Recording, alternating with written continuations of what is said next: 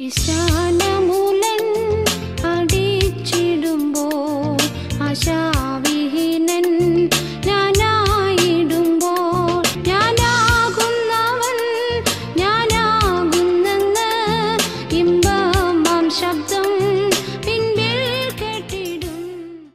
ഇന്ന് നാം പഠിക്കുവാൻ ആഗ്രഹിക്കുന്നത് ദശാംശത്തിന്റെ ഉപദേശം പുതിയ നിയമ വെളിച്ചത്തിൽ എന്നതാണ്.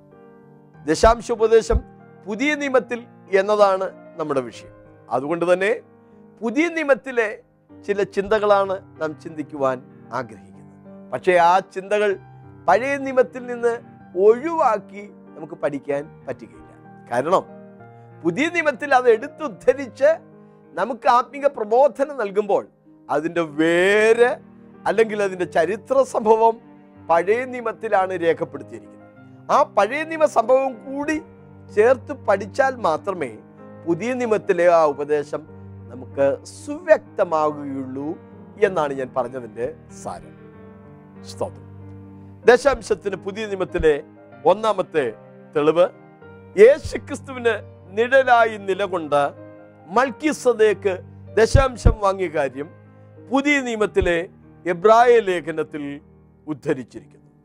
ശാലയൻ രാജാവും അത്യുന്നതനായ ദൈവത്തിന്റെ പുരോഹിതനുമായി ഈ മൽക്കിസദേക്ക് രാജാക്കന്മാരെ ജയിച്ചു മടങ്ങി വരുന്ന അബ്രഹാമിനെ എതിരേറ്റ് അനുഗ്രഹിച്ചു. അബ്രഹാം അവന് സകലത്തിലും പത്തിലൊന്നു കൊടുത്തു. അവന് പിതാവില്ല മാതാവില്ല വംശാവലിയില്ല ജീവാരംഭവും ജീവാവസാനവുമില്ല. അവൻ ദൈവപുത്രന് തുല്യനായി എന്നേക്കും പുരോഹിതനായിരിക്കുന്നു. ബ്രായലേഖനം ഏഴിന്റെ ഒന്ന് മുതൽ മൂന്ന് വരെയുള്ള വാക്യം. അവിടെ അബ്രഹാം മൽക്കി സദേക്കിന് ദശാംശം കൊടുത്ത കാര്യമാണ്. പക്ഷേ ആ മൽക്കി സദേക്ക് ദൈവപുത്രനായ ക്രിസ്തുവിന് തുല്യനായി നിഴലായിരിക്കുന്നു എന്ന ആ വാചകം കൂടെ നാം ശ്രദ്ധിക്കേണ്ടതായിട്ടുണ്ട്. ഈ മൽക്കി സദേക്കിന് ജീവാരംഭമോ ജീവാവസാനമോ ഇല്ല. യേശു ക്രിസ്തുവിന് നാം വിചാരിക്കുന്ന നിലയിൽ ഒരാരംഭമോ ഒരവസാനമോ ഇല്ല. നമ്മൾ സാധാരണ ഒരു നാടൻ ശൈലി പറയാറുണ്ട്. ആ കടയിൽ പോയാൽ എ ടു ഇസഡ് സാധനങ്ങൾ വാങ്ങിച്ചുകൊണ്ട് പോരാം. ഇംഗ്ലീഷ് അക്ഷരത്തിലെ ആദ്യത്തെ അക്ഷരമാണ് എ അവസാനത്തെ അക്ഷരമാണ് ഇസഡ് എ ടു ഇസഡ് ആദ്യം മുതൽ അവസാനം വരെ എല്ലാം അവിടുന്ന് കിട്ടുമെന്നാണ്. ഇതേ തത്വമാണ് കർത്താവും പറഞ്ഞത്. ഗ്രീക്ക് ഭാഷയിൽ ഇരുപത്തിനാല് അക്ഷരമാണുള്ളത്. Alpha beta gamma delta epsilon eta theta kappa എന്ന് തുടങ്ങുന്ന ഇരുപത്തിനാല് അക്ഷരങ്ങൾ. ആദ്യത്തെ അക്ഷരമാണ് ആൽഫ എന്ന് പറയുന്നത്. അവസാനത്തെ അക്ഷരമാണ് ഒമേഗ എന്ന്. കഥ പറയാണ് ഞാൻ ആൽഫയും ഒമേഗയുമാകുന്നു ആദ്യനും ആന്ത്യനുമാകുന്നു എന്ന്. അവന് മാനുഷികമായ ഒരാരംഭമില്ല. അവൻ നിത്യനായവനാണ്. അവന് ഒരവസാനവുമില്ല. ഇതാ ഞാൻ എന്നേക്കും ജീവിച്ചിരിക്കുന്നു എന്നാണ്.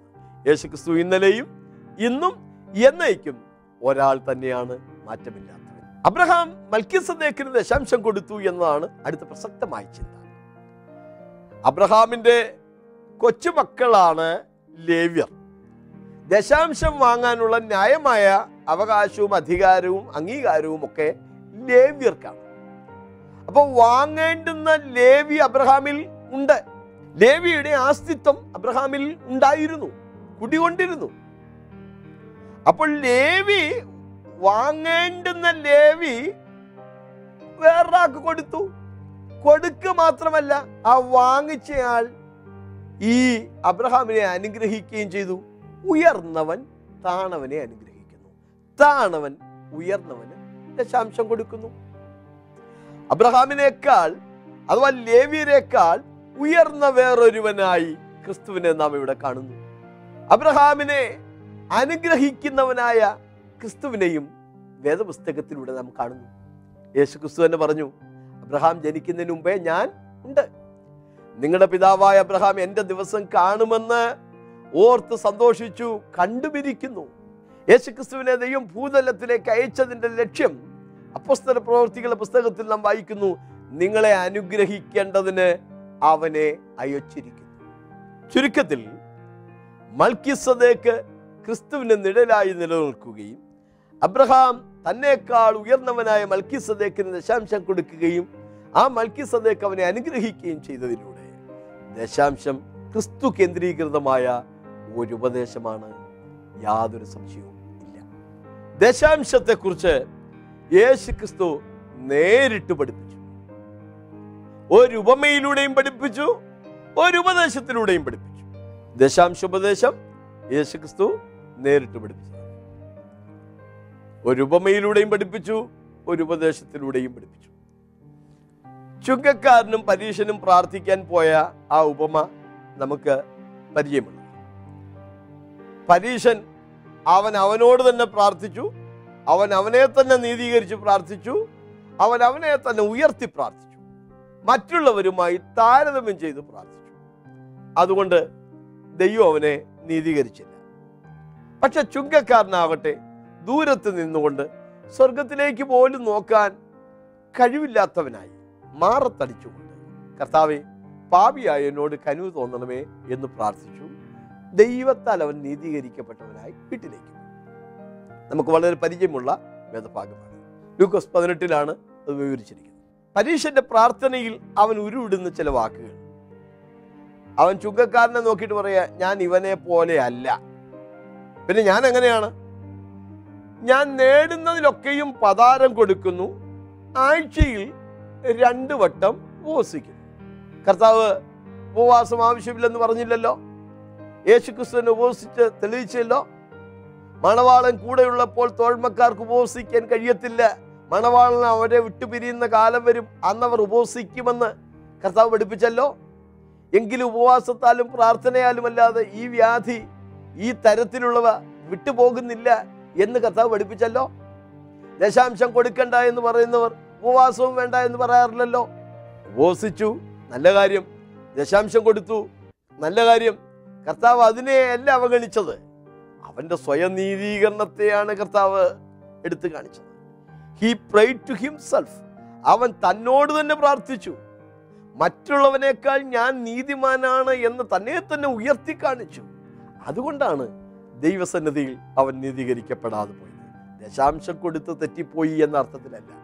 ഉപവാസം ആവശ്യമില്ല എന്ന അർത്ഥത്തിലുമല്ല. നീ ഉപവസിക്കുമ്പോൾ അറയിൽ കടന്ന് പ്രാർത്ഥിക്കുക എന്നാണ് കർത്താവ് പഠിപ്പിച്ചത്. ദശാംശത്തെക്കുറിച്ച് കർത്താവ് വ്യക്തമായ ഉപദേശം പറയുന്നുണ്ടായി ദശാംശത്തെക്കുറിച്ച് കർത്താവ് പറഞ്ഞ ഉപദേശം മതായി സുവിശേഷകനും ലൂക്കോസിന്റെ സുവിശേഷത്തിനും നാം വായിക്കുന്നുണ്ട്. കപടഭക്തിക്കാരായ ശാസ്ത്രിമാരും പരീശന്മാരുമായുള്ളവരെ നിങ്ങൾക്ക് ഹാ കഷ്ടം. നിങ്ങൾ തുളസി ചതകുപ്പ ജീരകം ഇവയിൽ പതാരം കൊടുക്കുകയും ന്യായം കരുണ വിശ്വസ്തത ഇങ്ങനെ ന്യായപ്രമാണത്തിലെ കനമേറിവ ത്യജിച്ചു കളയുകയും ചെയ്യുന്നു. അത് ചെയ്യുകയും അഥവാ ദശാംശം കൊടുക്കുകയും ഇത് ന്യായം കരുണ വിശ്വസ്തത ത്യജിക്കാതിരിക്കുകയും വേണം എന്നാണ് കർത്താവ് മത്തായി ഇരുപത്തി മൂന്നിന്റെ ഇരുപത്തി അതേ കാര്യം ലൂക്കോസ് എടുത്ത് എഴുതുമ്പോൾ പരീശന്മാരായ നിങ്ങൾ കയ്യോ കഷ്ടം. നിങ്ങൾ തുളസിയിലും അരുതയിലും എല്ലാ ചീരയിലും പതാരം കൊടുക്കുകയും ന്യായവും ദൈവസ്നേഹവും വിട്ടുകളയുകയും ചെയ്യുന്നു. ഇതു ചെയ്യുകയും ഏത് ദശാംശം കൊടുക്കുകയും അത് ന്യായവും ദൈവസ്നേഹവും ത്യജിക്കാതിരിക്കുകയും വേണം. ദശാംശം കൊടുക്കണം എന്ന് കർത്താവ് ഇവിടെ വ്യക്തമായിട്ട് പറഞ്ഞു. ദശാംശം കൊടുക്കുമ്പോൾ തന്നെ സ്നേഹവും ദയവും ന്യായവും വിട്ടുകളയുകയും ചെയ്യരുത്. ദശാംശം കൊടുക്കുന്നുണ്ട്. അതുകൊണ്ട് എനിക്ക് എല്ലാം ആയെന്നില്ല നാം ദയാതൽപരായിരിക്കണം പരസ്നേഹമുള്ളവരായിരിക്കണം. ദൈവത്തോട് വിശ്വസ്തതയും വിശുദ്ധിയും ഉള്ളവരായിരിക്കണം. അതൊക്കെ നമ്മുടെ പ്രായോഗിക തലങ്ങളാണ്. ദശാംശം കൊടുക്കുക എന്നുള്ളത് നമ്മുടെ ഒരു റെസ്പോൺസിബിലിറ്റിയാണ് കടപ്പാടാണ്. സ്തോത്രം. എല്ലാ ചീരയിലും അരുതയിലും ദശാംശം കൊടുക്കണമെന്ന് പറയുന്നു. എന്താ അതിന്റെ അർത്ഥം? ലേവ്യ പുസ്തകം ഇരുപത്തിയേഴാം അധ്യായത്തിന്റെ മുപ്പത് മുപ്പത്തിയൊന്ന് വാക്യം. നിലത്തിലെ വിത്തിലും വൃക്ഷത്തിന്റെ ഫലത്തിലും ദേശത്തിലെ ദശാംശമൊക്കെയും യഹോവയ്ക്കുള്ളതാകും അത് യഹോവയ്ക്ക് വിശുദ്ധം. ആരെങ്കിലും തന്റെ ദശാംശത്തിൽ ഏതാനും വീണ്ടെടുക്കുന്നുവെങ്കിൽ അതിനോട് അഞ്ചിലൊന്ന് ചേർത്ത് കൊടുക്കണം. മാടാകട്ടെ ആടാകട്ടെ കോലിൻ കീഴെ കടന്നു പോകുന്ന എല്ലാറ്റിലും പത്തിലൊന്ന് യഹോവയ്ക്ക് വിശുദ്ധമായിരിക്കണം. അത് നല്ലതോ തീയതോ എന്ന് ശോധന ചെയ്യരുത്. വെച്ചു മാറുകയും അരുത്. വെച്ചു മാറുന്നുവെങ്കിൽ അതും വെച്ചു മാറിയതും വിശുദ്ധമായിരിക്കണം. അവയെ വീണ്ടെടുത്തുകൂടാ. നിലത്തിലെ വിത്തിലും വൃക്ഷത്തിന്റെ ഫലത്തിലും ദേശത്തിലെ ദശാംശം ഒക്കെയും. അതുകൊണ്ടാണ് ഇവിടെ ജീരകം ചതകുപ്പ അരുത തുടങ്ങിയ ചെറിയ ചെടികളുടെ പോലും ദശാംശം കൊടുക്കുന്ന കാര്യം വ്യക്തമാക്കി പറഞ്ഞു ദശാംശം കൊടുക്കണ്ട എന്ന് യേശുക്രിസ്തു എങ്ങും പഠിപ്പിച്ചിട്ടില്ല. എന്ന് മാത്രമല്ല ദശാംശം കൊടുക്കുകയും വേണം എന്ന് കർത്താവ് എടുത്തു പറഞ്ഞ് പഠിപ്പിക്കുകയും ചെയ്തു. ആതു ചെയ്യുകയും ഇത് ധരിക്കാതിരിക്കുകയും വേണം എന്ന് കർത്താവ് ഉറപ്പിച്ചു പറയുകയുണ്ടായി. ആകയാൽ ദശാംശം ഒരു പുതിയ നിയമ ഉപദേശമാണ് സുവിശേഷം അറിയിക്കുന്നവർ സുവിശേഷത്താൽ ഉപജീവിക്കണമെന്ന് കർത്താവും കൽപ്പിച്ചിരിക്കുന്നു. ആര് കൽപ്പിച്ചു? കർത്താവും കൽപ്പിച്ചു. വചനം വായിച്ചു കേൾപ്പിക്കാം പുതിയ നിയമത്തിൽ. ഒന്ന് കൊരിന്ത ലേഖനം ഒമ്പതാം പതിമൂന്ന് പതിനാല് വാക്യം. ദൈവാലയ കർമ്മങ്ങൾ ചെയ്യുന്നവർ ദൈവാലയം കൊണ്ട് ഉപജീവിക്കുന്നു എന്നും യാഗപീഠത്തിങ്കിൽ ശുശ്രൂഷ ചെയ്യുന്നവർ യാഗപീഠത്തിലെ വഴിപാടുകളിൽ ഓഹരിക്കാരാകുന്നു എന്നും നിങ്ങൾ അറിയുന്നില്ലയോ? അതുപോലെ കർത്താവും സുവിശേഷം അറിയിക്കുന്നവർ സുവിശേഷത്താൽ ഉപജീവിക്കണമെന്ന് കൽപ്പിച്ചിരിക്കുന്നു. കണ്ടോ? സുവിശേഷം അറിയിക്കുന്നവർ സുവിശേഷത്താൽ ഉപജീവിക്കണമെന്ന് കർത്താവും കൽപ്പിച്ചിരിക്കുന്നു.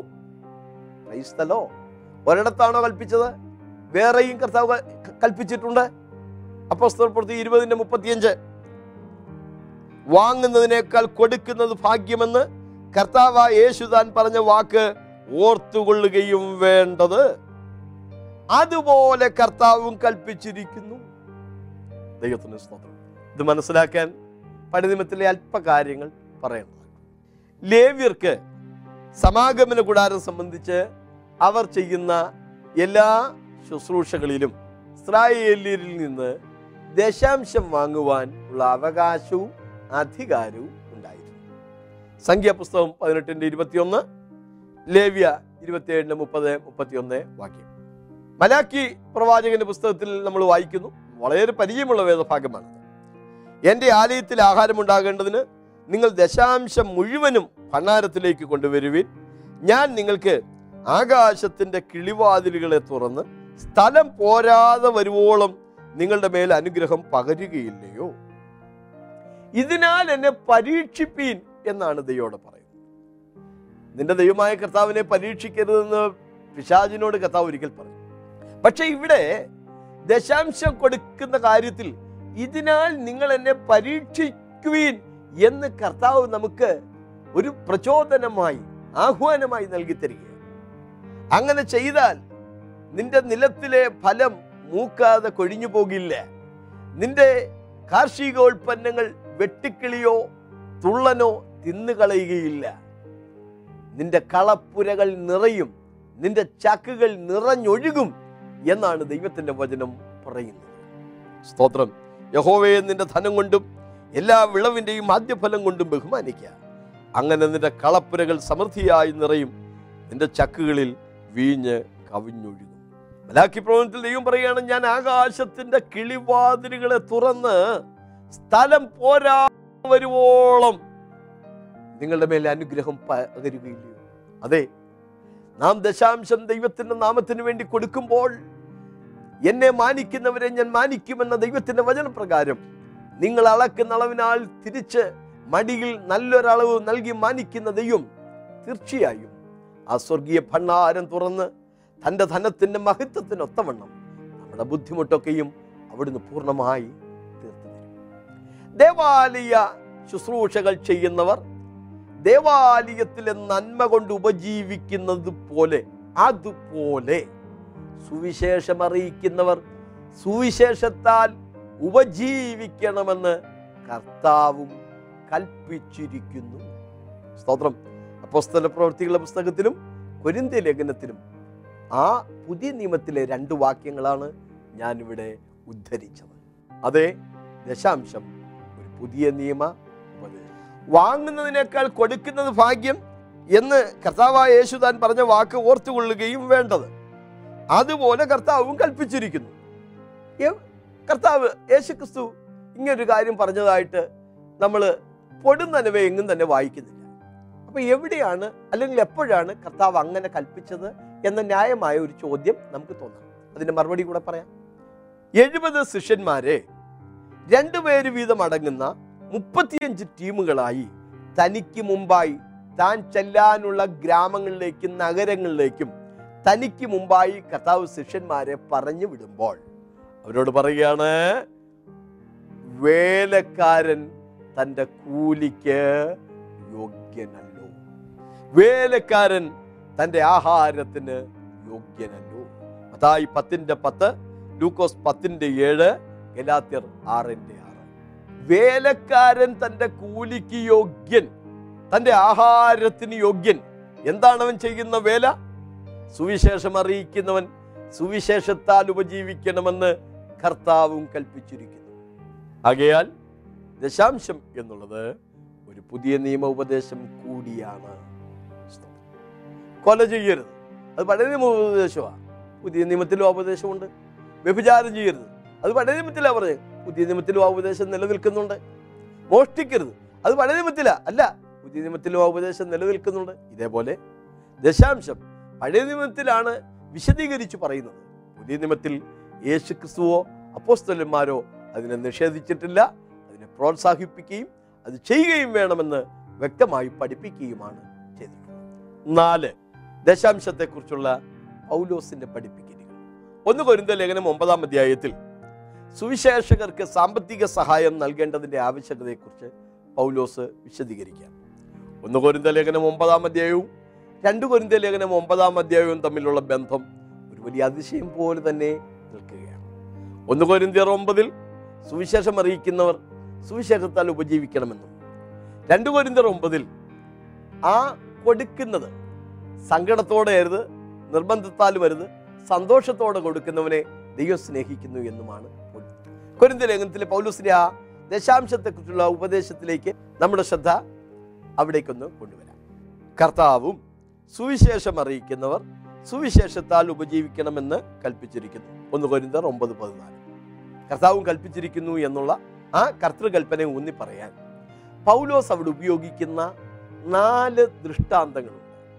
ആ നാല് ദൃഷ്ടാന്തങ്ങളും പുതിയ നിയമത്തിലാണ് നമുക്ക് വ്യക്തമായി പഠിക്കുവാൻ സ്വന്തം ചെലവിൽ യുദ്ധസേവ ചെയ്യുന്നവൻ ആർ. ഒന്ന് കോരിന്തർ ഒൻപതിന്റെ ഏഴ്. എന്ന് പറഞ്ഞാൽ ഒരു പട്ടാളക്കാരൻ അവൻ പട്ടാള സേവനം ചെയ്യുന്നത് അവന്റെ വീട്ടിൽ നിന്ന് കൊണ്ടുവന്നിട്ടല്ല. അവൻ രാജ്യത്തിന് വേണ്ടി ചെയ്യുന്നത് കൊണ്ട് ആ രാജ്യമാണ് അല്ലെങ്കിൽ ആ രാജാവാണ് അവന് വേണ്ടുന്ന ഉപജീവന കാര്യങ്ങൾ കൊടുക്കേണ്ടത്. പൗലോസ് പറയുകയാണ് പട ചേർത്തവനെ പ്രസാദിപ്പിക്കേണ്ടതിന്. യാതൊരു പടയാളിയും ജീവനകാര്യങ്ങളിൽ ഇടപെടാതിരിക്കുന്നു. പടയാളി. സുവിശേഷം ഒരു പടയാണ് ഒരു പോരാട്ടമാണ്. ഒരു ദൈവമൈതൽ അഭിമുഖീകരിക്കേണ്ടി വരുന്ന നാലുവിധ പോരാട്ടങ്ങളെക്കുറിച്ച് പുതിയ നിയമത്തിൽ നമുക്ക് വ്യക്തമായി പഠിക്കാൻ കഴിയുന്നുണ്ട്. സുവിശേഷഘോഷണം ഒരു പോരാട്ടമാണ്.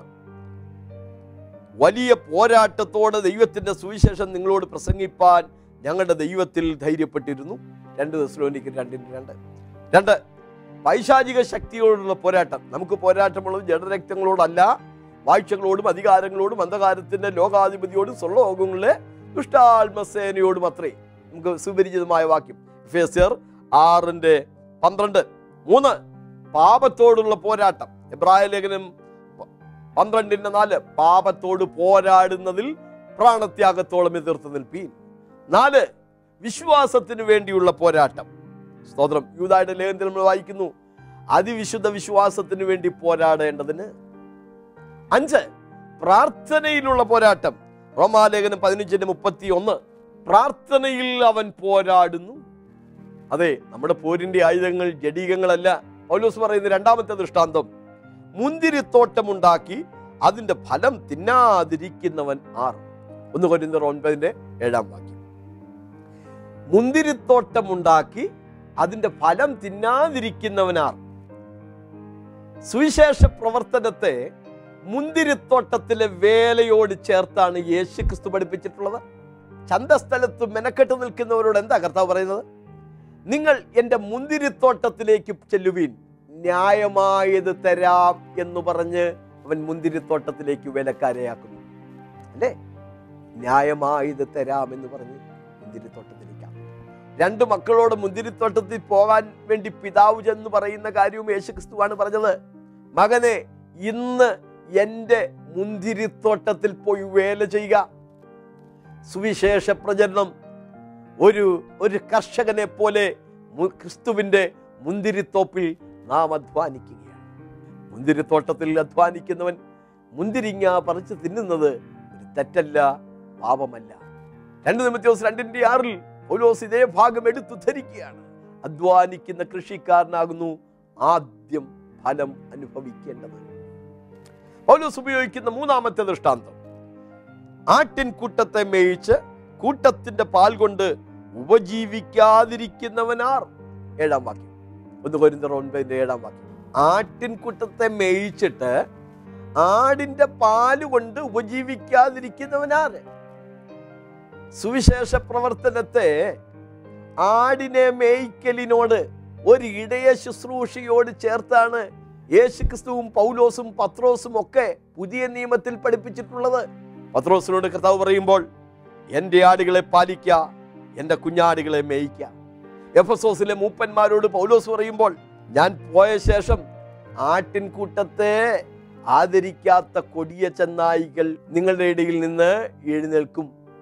താൻ സ്വന്തം രക്തത്താൽ സമ്പാദിച്ച ദൈവത്തിന്റെ സഭയെ മേയ്പ്പാൻ പരിശുദ്ധാത്മാവ് നിങ്ങളെ അധ്യക്ഷരാക്കി വെച്ച ആട്ടിൻകൂട്ടത്തെ മുഴുവനെയും സൂക്ഷിച്ചു കൊള്ളുവീൻ അപ്പോസ്തലപ്രവൃത്തി ഇരുപതിന്റെ ഇരുപത്തിയെട്ട്. സ്തോത്രം.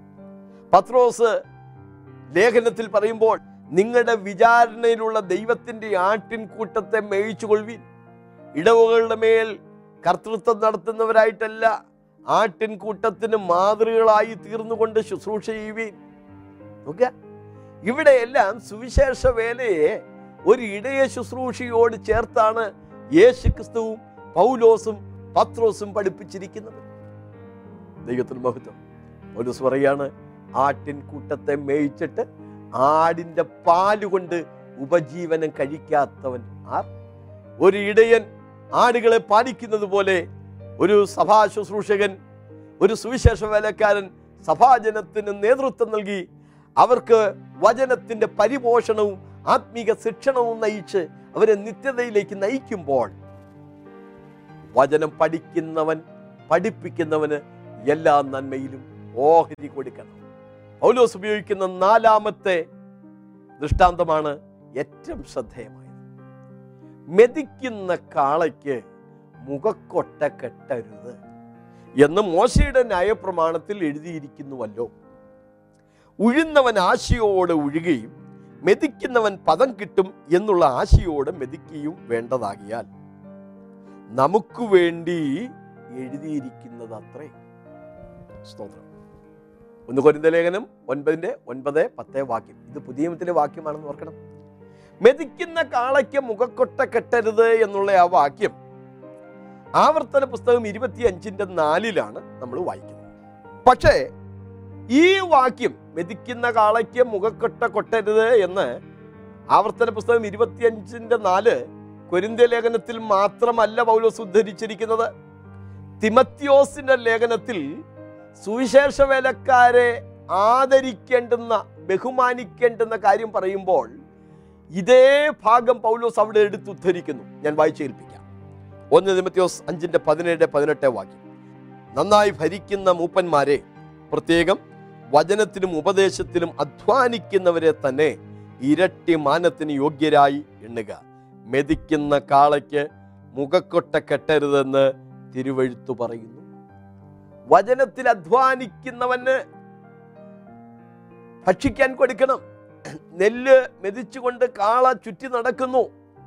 അവിടെ അതിന്റെ കച്ചി ചിതറിക്കിടക്കുന്നു. കാള കച്ചി തിന്നരുതെന്ന് പറഞ്ഞ് കാളയുടെ മുഖത്ത് കൊട്ട വെച്ച് കെട്ടരുത് എന്നാണ്. കാള തിന്നോട്ടെ. അതിനെ അനുവദിക്കുക. അതിനും ജീവനില്ലേ? അതിനും വിശപ്പില്ലേ? സുവിശേഷ വേലക്കാരന് ദശാംശം കൊടുക്കാൻ പാടില്ല എന്ന് പറഞ്ഞാൽ അവർക്കും മക്കളില്ലേ? അവർക്കും കുടുംബമില്ലേ? അവർക്കും വിശപ്പില്ലേ? പൗലോസ് ഇവിടെ ഉപയോഗിച്ച നാല് ദൃഷ്ടാന്തങ്ങൾ. പടപൊരുന്ന പട പടയാളി മുന്തിരിത്തോട്ടത്തിൽ പണിയെടുക്കുന്ന കർഷകൻ ആടിനെ മേയ്ക്കുന്ന ഇടയൻ മെതിക്കുന്ന കാലാണ് ഇത് നാലും ഉദ്ധരിച്ചുകൊണ്ട് സുവിശേഷം അറിയിക്കുന്നവർ സുവിശേഷത്താൽ ഉപജീവിക്കണമെന്ന ആ പുതിയ നിയമോപദേശം പൗലോസ് തെളിയിക്കുകയാണ്.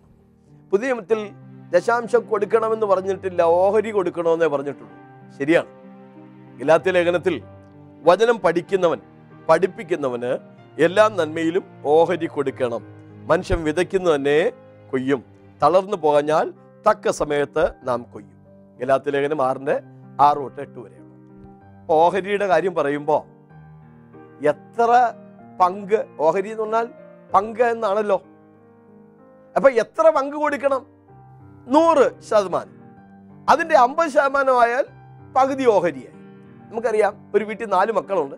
പിതാവിന് ഒരേക്കർ വസ്തുവുണ്ട്. ഓഹരി വെക്കുമ്പോൾ ഒരു പക്ഷേ അപ്പനും അമ്മയ്ക്കൂടെ ഒരു പങ്ക്. നാല് മക്കൾക്കും ഓരോ പങ്ക്. അഞ്ചായിട്ട് വിധിക്കുമ്പോൾ ഒരേക്കറിന്റെ ഇരുപത് സെന്റ് വീതം കൊടുക്കത്തില്ലേ?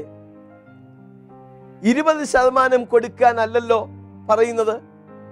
കുറഞ്ഞ പക്ഷം പഴയ നിമത്തിൽ ദശാംശം കൊടുക്കണമെന്ന് പറഞ്ഞതുപോലെ കുറഞ്ഞ പക്ഷം ഓഹരിയാണെങ്കിലും പത്ത് ശതമാനമെങ്കിലും ഓഹരി ദശാംശം കൊടുക്കരുതോ? നാം അടിസ്ഥാനപരമായി ഒന്ന് രണ്ട് കാര്യങ്ങൾ മനസ്സിലാക്കണം. ദൈവത്തിന്റെ വേലയ്ക്ക് കൊടുത്തവരാരും മുടിഞ്ഞു പോയിട്ടില്ല. തളർന്നു പോകാഞ്ഞാൽ തക്ക സമയത്ത് നാം കൊയ്യുക തന്നെ ചെയ്യും. കഥ പറഞ്ഞു എന്റെ നാമത്തിൽ ഒരു പാത്രം തണുത്ത വെള്ളം തണ്ണീർ മാത്രം കുടിപ്പാൻ കൊടുത്താൽ പ്രതിഫലം കിട്ടാതെ പോകുകയില്ല എന്ന്. കർത്താവിന്റെ നാമത്തിലാണ് നമ്മൾ ചെയ്യുന്നത്. കർത്താവിനെ പോലെ കരുതിയാണ് ചെയ്യുന്നത്. നിങ്ങൾ ചെയ്യുന്നൊക്കെയും മനുഷ്യർക്കെന്നല്ല കർത്താവിന് എന്ന പോലെ മനസ്സോടെ ചെയ്യുവിൻ എന്നാണല്ലോ. കൊലോസ്യർ എന്നാണല്ലോ കൊലോസ് ലേഖനത്തിൽ മലാക്കി മൂന്നിന്റെ പത്ത് പതിനൊന്ന് വാക്യം. ഇതിനാൽ എന്നെ പരീക്ഷിക്കും ദശാംശം മുഴുവൻ ആലയത്തിലേക്ക് കൊണ്ടുവരും ഞാൻ ആകാശത്തിന്റെ കിളിവാതിൽ തുറന്ന് സ്ഥലം പോരാതെ വരുവോളം നിങ്ങളെ അനുഗ്രഹിക്കുകയില്ല. നിന്റെ കളപ്പുരകൾ നിറയും. നിന്റെ ചക്കുകളിൽ വീഞ്ഞ് നിറഞ്ഞൊഴുകും എന്നാണ് തിരുവെഴുത്ത് പറയുന്നത്. അമേരിക്കയിലെ അസംബ്ലീസ് ഓഫ് ഗോഡ് സഭയുടെ അംഗമായിരുന്ന കെൻഡക്കി എന്ന ഒരു മനുഷ്യനെ കുറിച്ച് നിങ്ങൾ കേട്ടിട്ടുണ്ടാവും ഇന്ന് നമ്മുടെ നാട്ടിലൊക്കെ കെ എഫ് സി ഉണ്ട്. കെൻഡക്കി ചിക്കൻ ഫ്രൈ ഇത് തുടങ്ങിയ ആ വൃദ്ധന്റെ പടമാണ് ആ കെ എഫ് സിയിൽ നാം കാണുന്ന ചിത്രം. ഒരു സാധാരണക്കാരനായി ഒരു തട്ടുകടക്കാരനായി നടന്നിരുന്ന ഒരു മനുഷ്യൻ. അദ്ദേഹം വിശ്വാസാനുഭവത്തിലേക്ക് വന്നു. താൻ ദൈവത്തോട് ഉടമ്പടി ചെയ്തു ദൈവം എനിക്ക് നൽകുന്ന നന്മയിൽ നിന്ന് കൃത്യമായിട്ട് ഞാൻ ദശാംശം കൊടുക്കും. താനത് പാലിച്ചു. സ്വർഗത്തിലെ ദൈവം അദ്ദേഹത്തോട് വിശ്വസ്തത പുലർത്തി. ഒരു തട്ടുകടയിൽ തുടങ്ങിയ ആ ബിസിനസ് ലോകമെമ്പാടും വിസ്തൃതമായി തീർന്നു. വില്യം കോൾഗേറ്റ് എന്ന മറ്റൊരു അമേരിക്കക്കാരന്റെ ചരിത്രവും സുപ്രസിദ്ധമാണ്. എല്ലാ നിലയിലും പൊട്ടിത്തകർന്നവനായി ജീവിതത്തിൽ ദാരിദ്ര്യം മൂലം വീട് വിട്ടിറങ്ങിയവനായി. ആ മനുഷ്യൻ ഒരു ചെറിയ സ്ഥാപനം തുടങ്ങുമ്പോൾ ഒരു ദൈവദാസൻ അദ്ദേഹത്തെ പ്രാർത്ഥിച്ച് ആശീർവദിച്ചു. ടൂത്ത് പേസ്റ്റ് നിർമ്മിക്കുന്ന കോൾഗേറ്റ് ദശാംശം കൊടുത്ത് അനുഗ്രഹിക്കപ്പെട്ട വേറൊരു ചരിത്രമാണ്.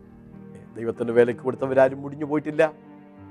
അവരുടെ ആരുടെയും നന്മകൾ നഷ്ടമായിട്ടില്ല. സന്തോഷത്തോടെ കൊടുക്കുന്നവനെ ദൈവം സ്നേഹിക്കുന്നു. ദശാംശത്തെക്കുറിച്ചുള്ള പുതിയ നിയമത്തിലെ ചില ചിന്തകളാണ് നാം ചിന്തിച്ചത്. ഒന്ന് ക്രിസ്തുവിന്റെ നിഴലായിരിക്കുന്ന മൽക്കിസദേക്ക് ദശാംശം വാങ്ങിച്ചതിലൂടെ ദശാംശം കൊടുക്കുന്നത് നല്ലതാണെന്ന് യേശു ക്രിസ്തു പഠിപ്പിച്ചു. രണ്ട് ദശാംശം കൊടുക്കേണ്ടതിന്റെ ആവശ്യകതയെക്കുറിച്ച് ഉപമയിലൂടെയും ഉപദേശത്തിലൂടെയും യേശു ക്രിസ്തു നേരിട്ട് പഠിപ്പിച്ചു. മൂന്ന് സുവിശേഷത്താൽ ഉപജീവിക്കാൻ കർത്താവ് കൽപ്പിച്ചു എന്ന വചനം നാം കാണുകയുണ്ടായി. നാല് പൗലോസ് ഉപയോഗിച്ചിരിക്കുന്ന നാല് ദൃഷ്ടാന്തങ്ങൾ. ആ നാല് ദൃഷ്ടാന്തങ്ങളും പുതിയ നിയമത്തിൽ സുവിശേഷ പ്രവർത്തകരെ കുറിച്ചാണ് ഉപയോഗിച്ചിരിക്കുന്നത് എന്ന് നാം അടിസ്ഥാനപരമായി മനസ്സിലാക്കി. ആകയാൽ ദശാംശം ഒരു പഴയ നിയമ ഉപദേശമായി അവഗണിക്കരുത്. നമുക്കും അത് അനുവർത്തിക്കാം. അതിന്റെ നന്മകൾ നമുക്കും അനുഭവിക്കാം. നമുക്ക് മാത്രമല്ല നമ്മുടെ തലമുറയുടെ കാലത്തും ദൈവം വിശ്വസ്തനായി തിരിച്ചളന്ന് നമുക്ക് തന്നെ ചെയ്യും. ദൈവം ഈ വചനങ്ങളാൽ നമ്മെ അനുഗ്രഹിക്കട്ടെ. പ്രൈസ്തലോ സന്തോഷത്തോടെ കൊടുക്കുന്നവനെ ദൈവം സ്നേഹിക്കുന്നു പാസ്റ്റർ ബാബു ജോർജ് പത്തനാപുരം എഴുതിയ പുസ്തകങ്ങൾ ലഭ്യമാണ്. കൊച്ചിൻ ഇന്റർനാഷണൽ എയർപോർട്ടിന് സമീപമുള്ള എ ജി ഫെലോഷിപ്പ് സെന്ററിൽ എല്ലാ ഞായറാഴ്ചയും വെള്ളിയാഴ്ചയും രാവിലെ ആത്മീയ ആരാധനയും വിടുതൽ ശുശ്രൂഷയും നടക്കുന്നു. നിങ്ങൾ കടന്നു വരിക. യേശു നിങ്ങളെ വിടുവിക്കും.